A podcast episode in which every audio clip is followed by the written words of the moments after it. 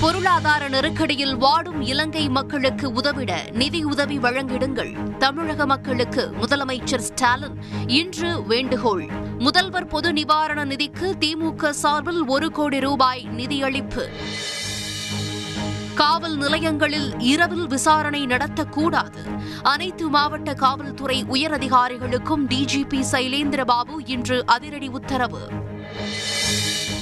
தருமபுரம் ஆதீனத்தில் பட்டின பிரவேசம் நிகழ்ச்சிக்கு தடை விதிக்கப்பட்ட விவகாரம்.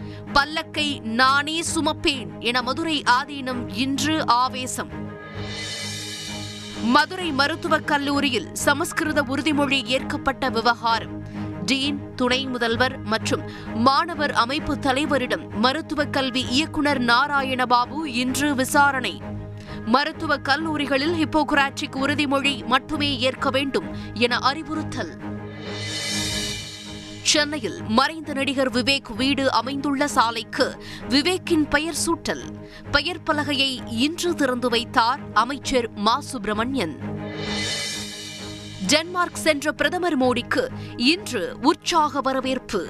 இருநாட்டு பிரதமர்கள் முன்னிலையில் இந்தியா டென்மார்க் இடையே பல்வேறு வர்த்தக ஒப்பந்தங்கள் கையெழுத்து.